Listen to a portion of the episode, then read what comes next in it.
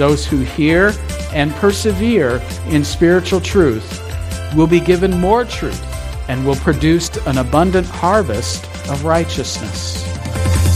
You're listening to Wonder Lake Bible Church, building mature followers of Jesus Christ. Find us online at WLBibleChurch.org. Now, here's Pastor Dan Cox with today's message.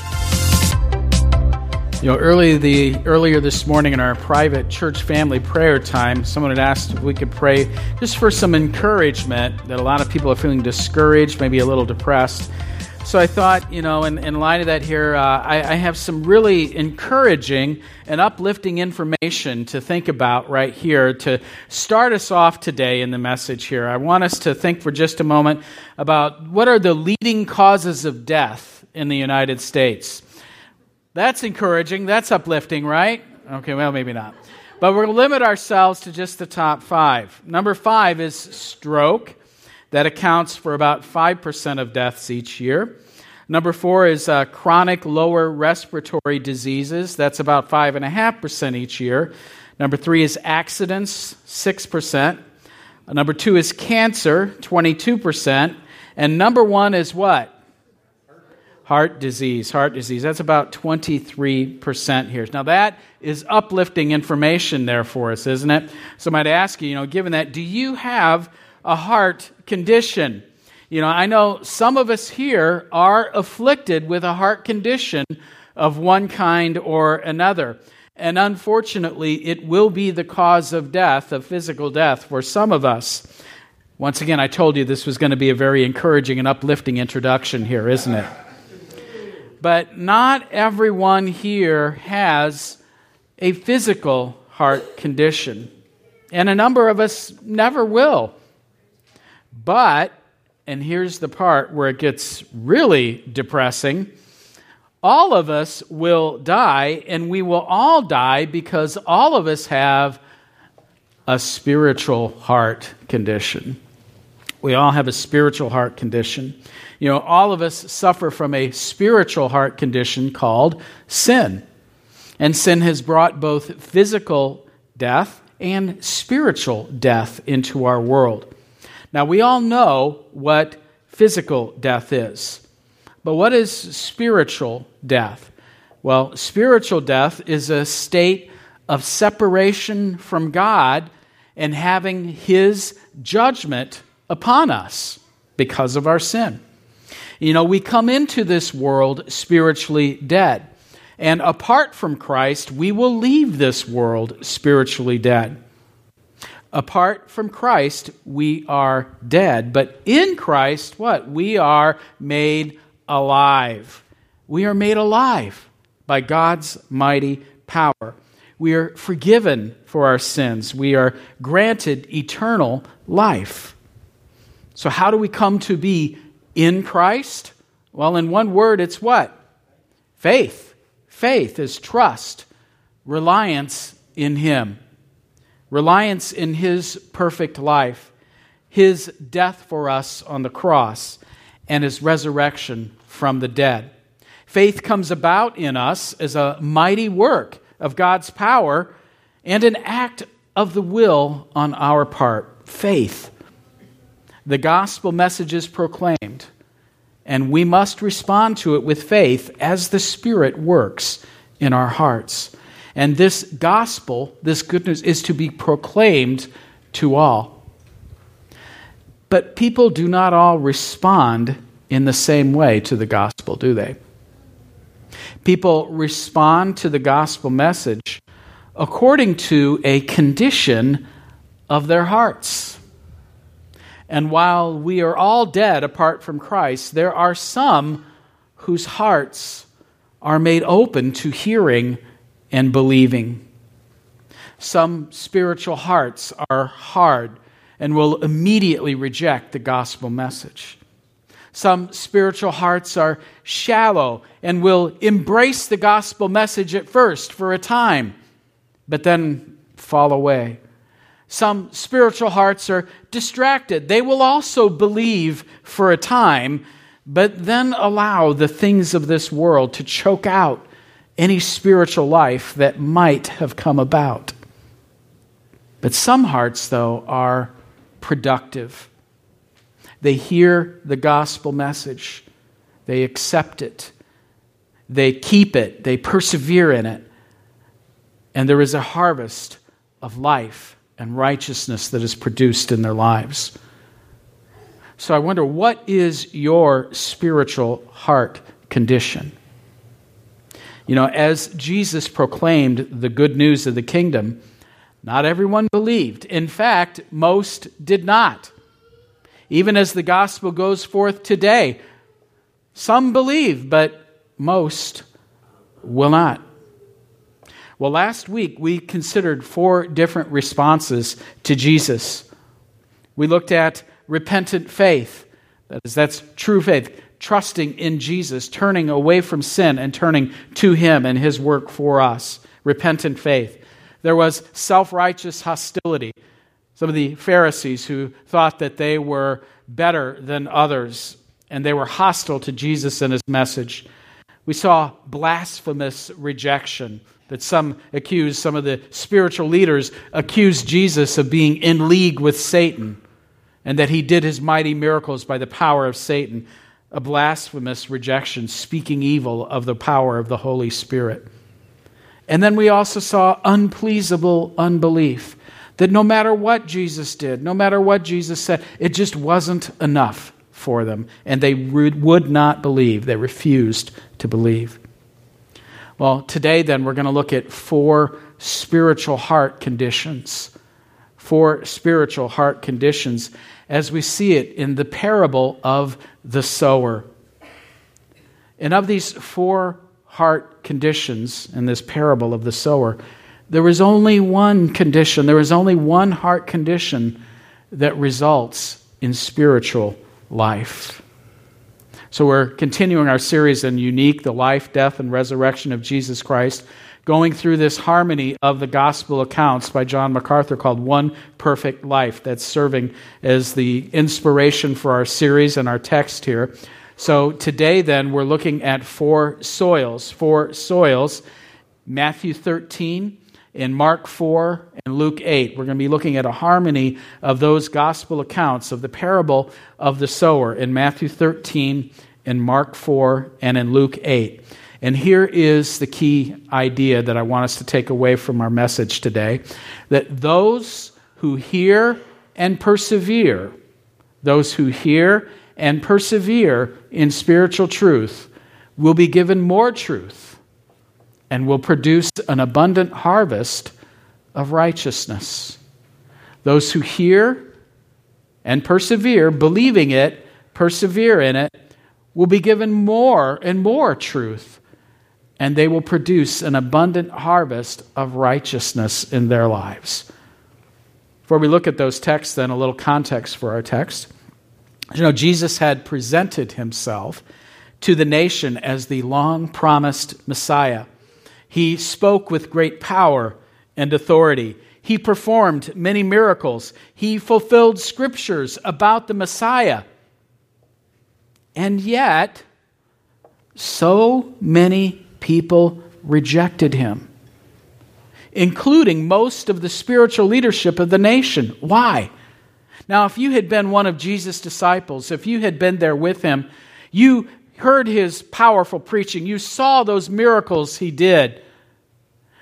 You saw how he was fulfilling prophecies of Messiah in Scripture.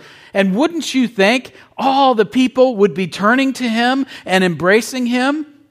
And yet, most didn't including even your spiritual leadership.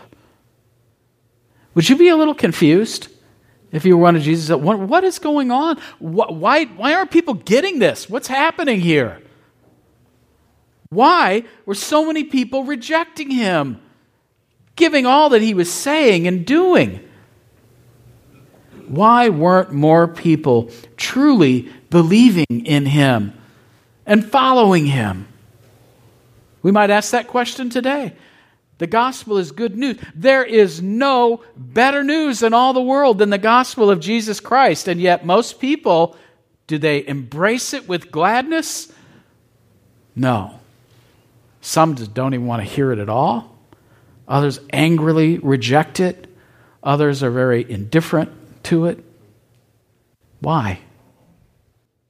Of course, Jesus was not surprised by this, that so many were rejecting him.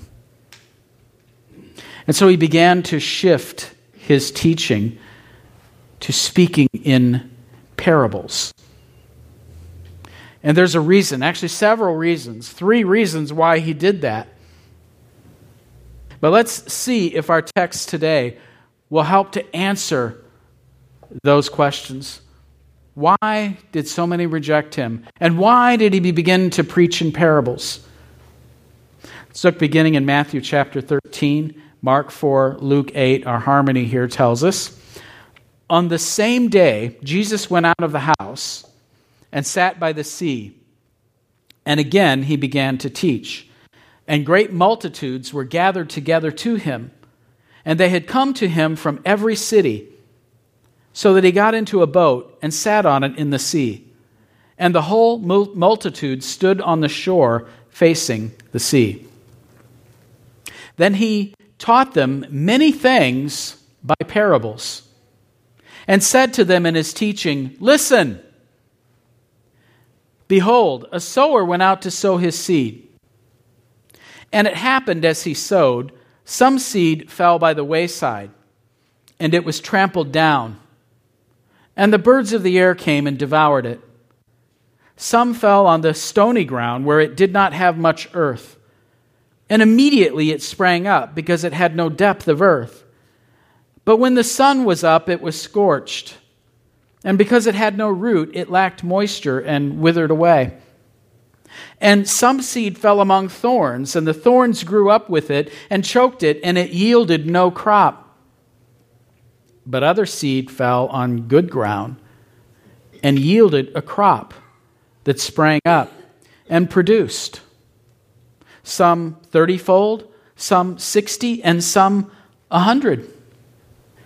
And when he had said these things, he cried, He who has ears to hear, let him hear. Going to text this parable of the sower. I want to transport us all now back in time almost 2,000 years. And imagine for a moment that you are a first century Jew living in Palestine under Roman occupation.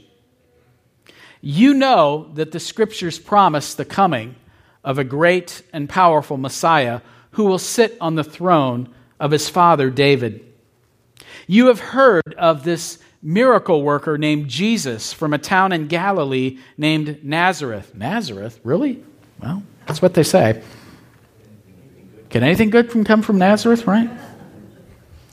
But he was generating lots of excitement and saying and doing amazing things. Oddly, though, your spiritual leaders aren't very impressed with him, though.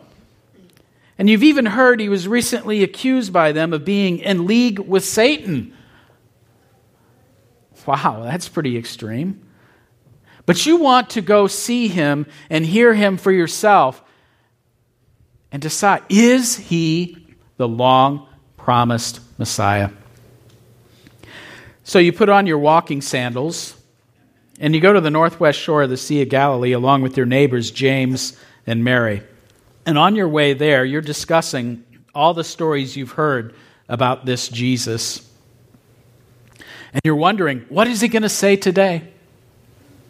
You come to a place along the seashore where the natural acoustics make it easy for a man in a boat a little way off from the shore to be heard. And there is Jesus out in a boat, and he begins to speak. What's that he's saying? A farmer went out to sow. A farmer, hey, you're a farmer. You can relate. You've done that before. You take your bag of seeds, you go out into the fields. The fields have been plowed, and you take your, you'd reach in your hand, you take this handful of seeds, and you'd begin to toss them, and some of it they would fall on different kinds of soil. It just inevitably would. So you can relate to what he's saying. As you toss the seed, some of it would fall on the, the hard pathway, the walkway. it wouldn't penetrate the hard ground. And birds would just come down and sweep it up. Some of the seed would fall on shallow, rocky soil. There was shallow soil with hard limestone underneath it, not far below the surface. You couldn't really tell that, though, by just looking at it.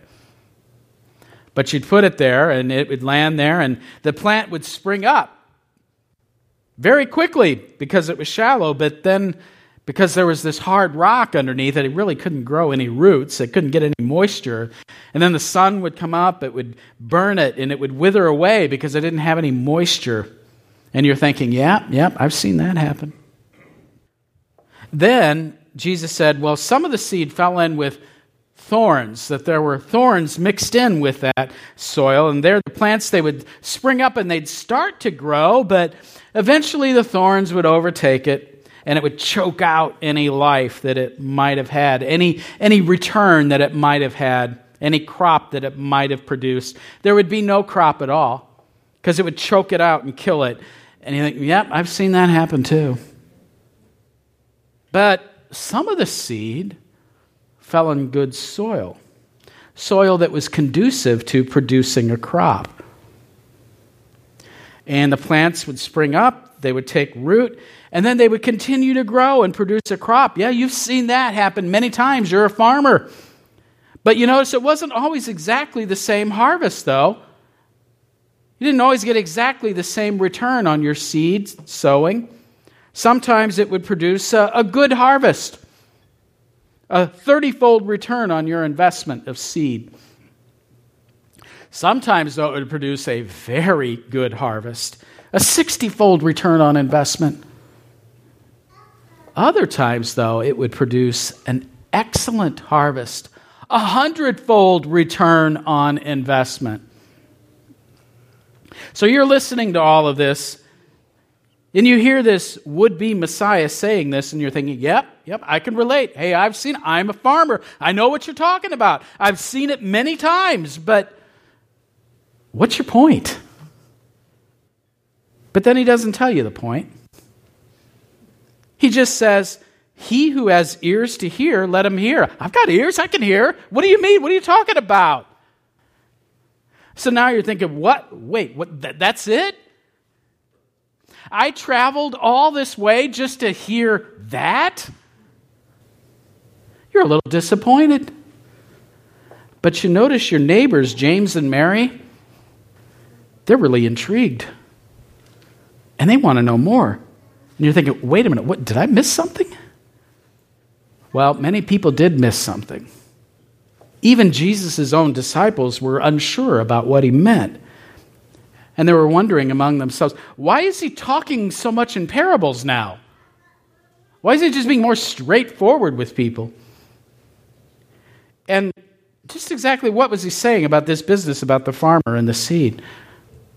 Now, maybe someone here is saying, Yeah, is that it? That's so what? That, that, there's your sermon today? That's it? But others of you might be saying, I get it. Right? text goes on to tell us, but when he was alone, those around him, uh, when, but when he was alone, those around him with the twelve, his disciples, came to him and asked him about the parable, saying, What does this parable mean? And why do you speak in parables? And he answered and said to them, Because to you it has been given to know the mysteries of the kingdom of God but to the rest it has not been given. To those who are outside, all things come in parables. Therefore I speak to them parables, because seeing they do not see, and hearing they do not hear, nor do they understand. And in them the prophecy of Isaiah is fulfilled, which says, Hearing you will hear and shall not understand and seeing you will see and not perceive. For the hearts of this people have grown dull. Their ears are hard of hearing, and their eyes have closed. Lest they should see with their eyes and hear with their ears, lest they should understand with their hearts and turn, so that I should heal them and their sins be forgiven them. But blessed are you are your eyes, for they see, and your ears, for they hear. For assuredly I say to you that many prophets and righteous men desired to see what you see and did not see it, and to hear what you hear and did not hear it. So, Jesus, what, what is this parable here? And, and, and why are you speaking in, in parables? We'll look at Jesus said in a moment here, but first, a, a parable. What is a, a, parable? Well, a parable comes from two Greek words, para, balo. Para means alongside, balo means to throw. So a parable literally means to throw alongside. In other words, what you're putting it alongside another thing, you're comparing two things, putting them side by side, throwing one thing alongside the other to compare it there. So, what is a parable? It's a comparison.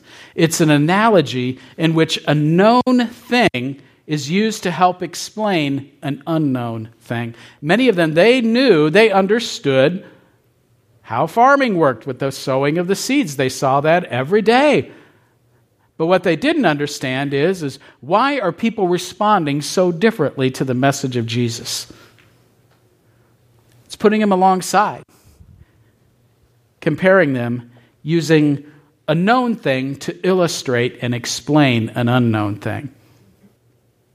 Parables were drawn from nature and everyday life experiences. Some are very brief statements, while others are detailed stories. But all of them have the purpose of revealing spiritual truth to those whose hearts are open. But that was not the only purpose of parables. His disciples asked Jesus, Why are you speaking in parables?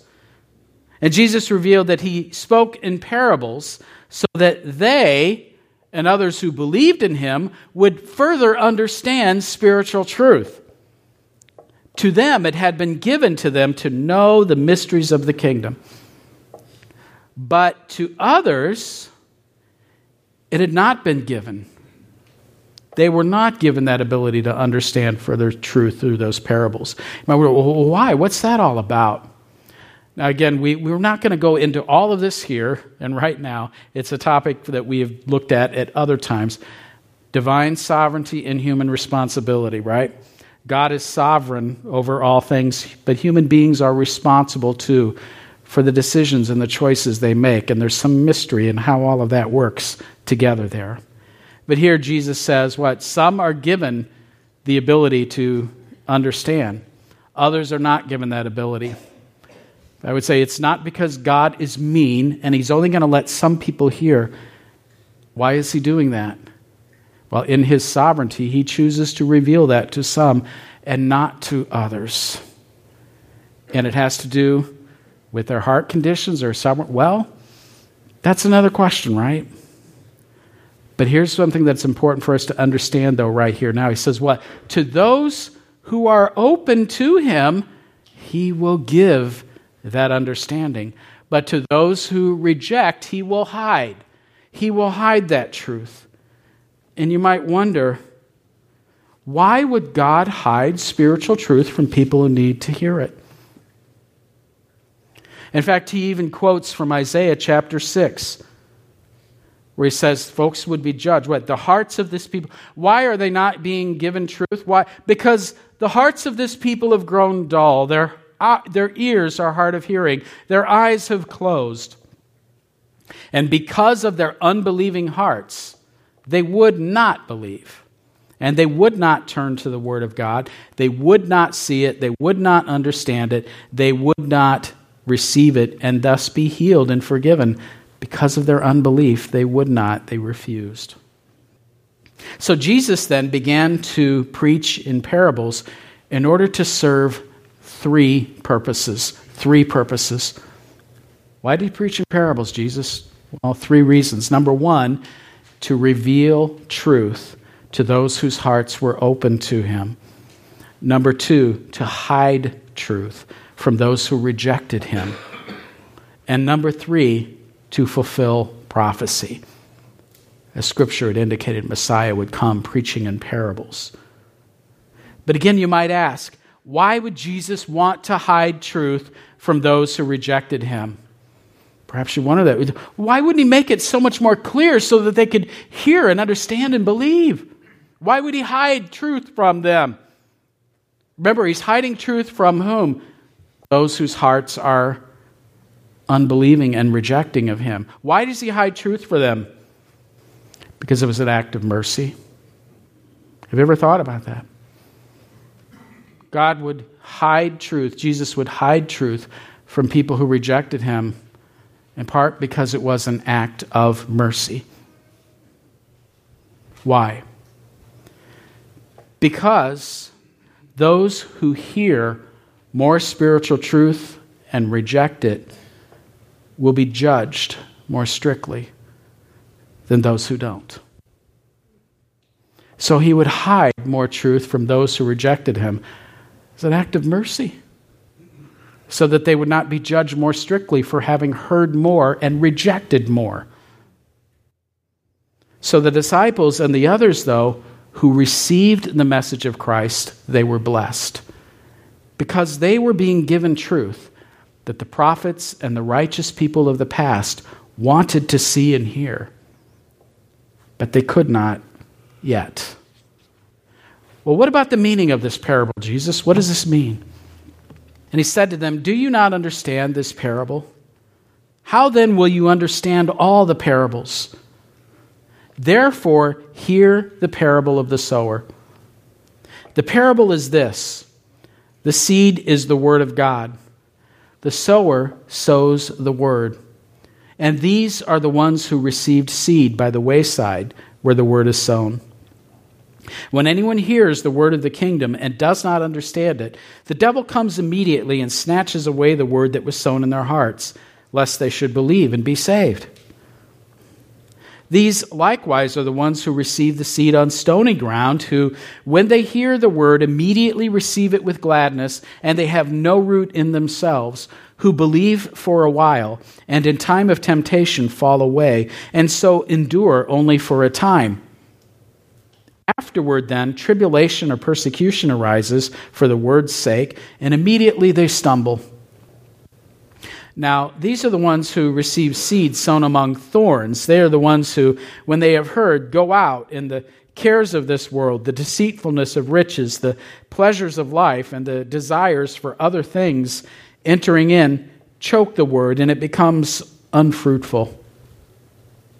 They bring no fruit to maturity.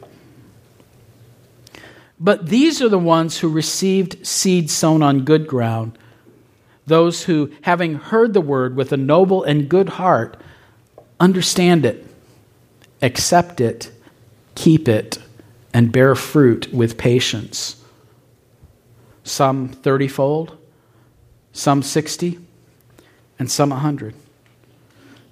So we've heard the parable, we've considered the purpose of parables, but what does this parable of the sower mean? Well, Jesus did not always explain the meaning of his parables, he usually didn't. But sometimes he did. And here Jesus tells us that this seed is the Word of God. It's the gospel, message, it's the good news of the kingdom, it's God's truth, the Word of God. The sower is the one who proclaims the gospel, the Word of God. That can be Jesus himself or those who proclaim or testify in his name. And the soils represent four different spiritual heart conditions. Four different spiritual heart conditions. The first three soils do not produce a crop. But the good soil, the fourth one, does. And when people hear and believe the gospel, they produce a crop of righteousness in varying amounts. Who are these? The ones who, with noble and good heart, hear, understand, accept, keep it, persevere in it, that is, bear fruit. 30 fold, 60, 100 fold. So we saw four responses to Jesus last week. Here, then, four soils, four heart conditions. What are they? The hard heart, the shallow heart, the distracted heart, and then finally, the productive heart. The hard heart doesn't want to hear it, bounces right off. The shallow heart receives it, but doesn't really take root. The distracted heart, it seems like it's taken root there. There are some roots, it seems, but all this other stuff just chokes it out and doesn't really come to produce anything after all. But the productive heart hears it, understands it, keeps it, and with patience bears fruit. To varying degrees, they come to different levels of maturity or return on investment, if you will. But all of them produce fruit. The shallow or the productive heart always produces. So the hard heart. This is the ones that the hearts are just closed. If you all have had that experience, or you, you, you feel like you need to say something and you, you proclaim this, the best news someone could possibly hear or want to hear, and it's like in one ear and out the other, bounces right off of them. They're talking to a brick wall. Some people's hearts are hard, and that seed will not penetrate at all. Bounces right off, and then the evil one comes and snatches it right away. The hard heart. Doesn't want to hear. The shallow heart, see, here's where it gets tricky then. We can see the heart. We, we've all seen that, haven't we? But then we've seen some where you know, it looks like something, hey, I, I think this person believes. Like the, the shallow heart, it seems like they, they what? They receive it, immediately receive it with gladness and tears and joy. I believe. I believe this. But you notice it never really seems to go anywhere after that, that initial response and that initial cry of gladness it never really seems to take hold in them. And then difficulty comes, trial or tribulation or temptation, and that is just gone. Doesn't produce true faith. Sad that we've all seen that sometimes in folks we know, haven't we? We've seen some where it just bounces right off of them. We've seen others where they respond and they're, they're happy, they're eager, they're excited about it, but then, you know, a little while later, it's like, hey, whatever happened to that person there? Didn't really take root in them. The shallow heart, the distracted heart. Others, it's like, I think we've got something here. It's, it's beginning to grow, but then you notice after a while what? Other things take over their hearts or should I say, other things are revealed in their hearts, revealed in their hearts. The cares of this world, the deceitfulness of riches, the pleasures of life, the desires for other things choke it out. There's all kinds of things that want to compete with the heart of faith, isn't there? So some we say, oh, I, I think this person believes, but then they just seem to get overcome by one thing or another the cares of this life, the pursuit of material things, the worries about life, the desires for all kinds of things, pleasures of life, money, sex, ambition, whatever. All of these things become more important, and it just chokes out that life before it produces a crop. But the last one, the productive heart, what? They hear the word with a noble and good heart. They understand it. They accept it. They keep it.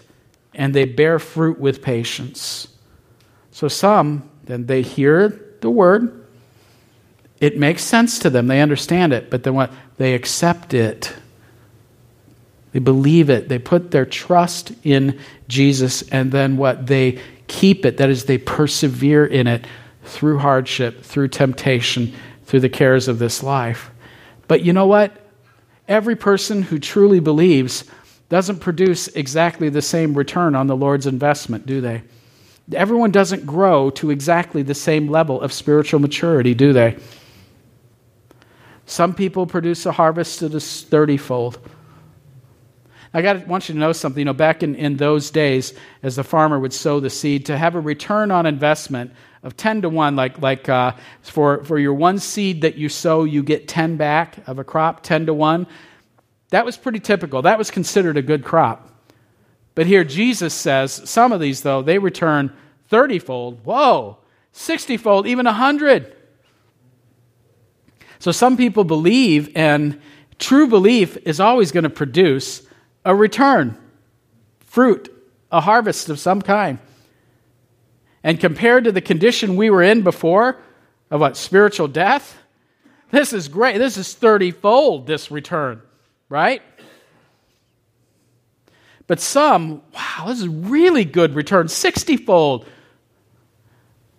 But then some, wow, a hundredfold return. Not everybody grows to the same level of spiritual maturity, do they? Why the difference? Why doesn't everybody grow to the same level of spiritual maturity? Well, we're going to find out in just a moment. But let's look at our last text for the today then. It says, also he said to them, No one, when he has lit a lamp, covers it with a basket or puts it under a bed, but sets it on a lampstand that those who enter may see the light. For there is nothing hidden which will not be revealed, nor has anything been kept secret, but that it should be known and come to light. If anyone has ears to hear, let him hear. Then he said to them, Take heed how you hear. With the same measure you use, it will be measured to you. And to you who hear, more will be given. For whoever has, to him more will be given, and he will have abundance. But whoever does not have, even what he seems to have, will be taken away from him. So here we see a promise of blessing. First off, truth is meant to. What's this about? about lighting a lamp and you don't hide it then under a basket or a bed, but you put it on a lampstand. That was what truth is meant to be proclaimed. So do what? Proclaim it. Don't hide this. This message can't be and shouldn't be hidden. You've heard it, you've received it, you've believed it. Now, let that light shine. Tell people, put it out there. Not everybody's going to believe. In fact, most won't.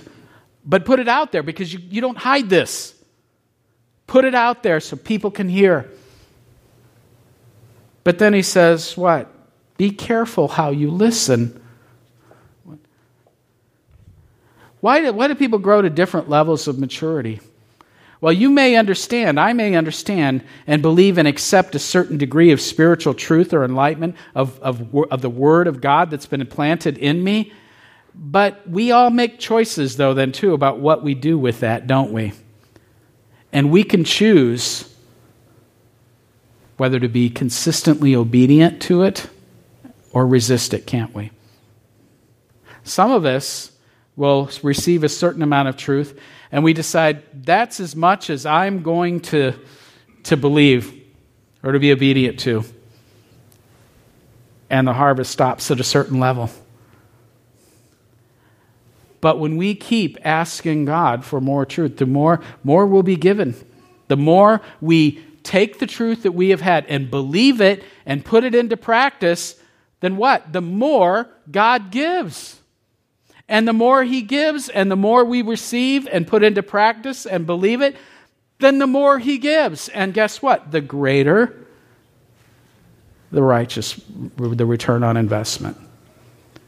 Why 30 fold? Why 60 fold? Why 100 fold? Because we make choices about what we do with the truth we receive. Right? So, what? What do you want me to do with this?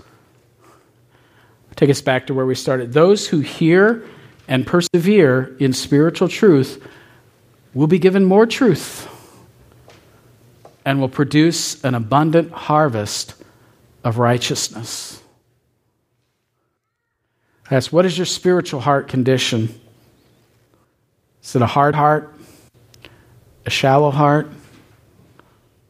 A distracted heart? Or is it a good heart that's open and receptive, believing, obeying what is heard?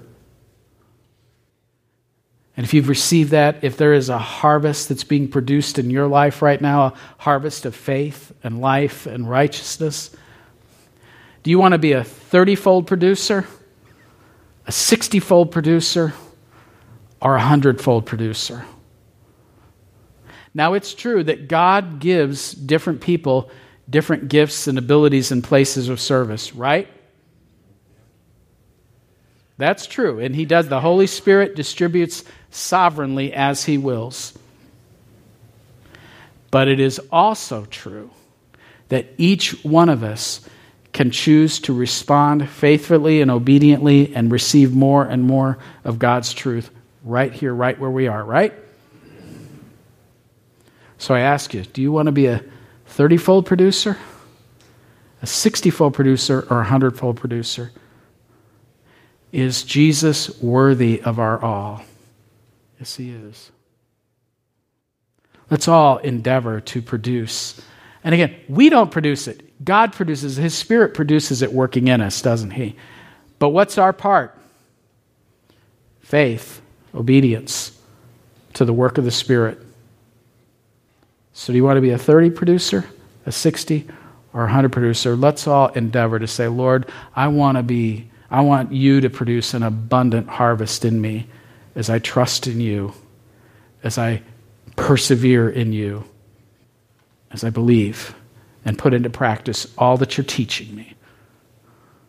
May that be the desire for all of our hearts. Let's pray. Lord, thank you for this time we've had to look at your word here. And I pray, Lord, that this parable of the sower and that this message that it would take root in our hearts. The Lord, there are some who perhaps are on that edge there and wondering what is this gospel message? This good news. Well, this good news is that Jesus, the Son of God, you came into this world, you took on human flesh for us, you lived a life of perfect righteousness, perfect obedience to your law. You perfectly obeyed the law for us. You went to the cross. You took the punishment, the penalty for our sins. You took that on yourself. You paid that penalty yourself. You died. You were buried. And you rose again. And you're coming again. The gospel is believing that, putting trust in Him, in His life, in what He did, repenting, turning away from sin, turning to Him, accepting that, persevering then in that to produce a harvest of righteousness.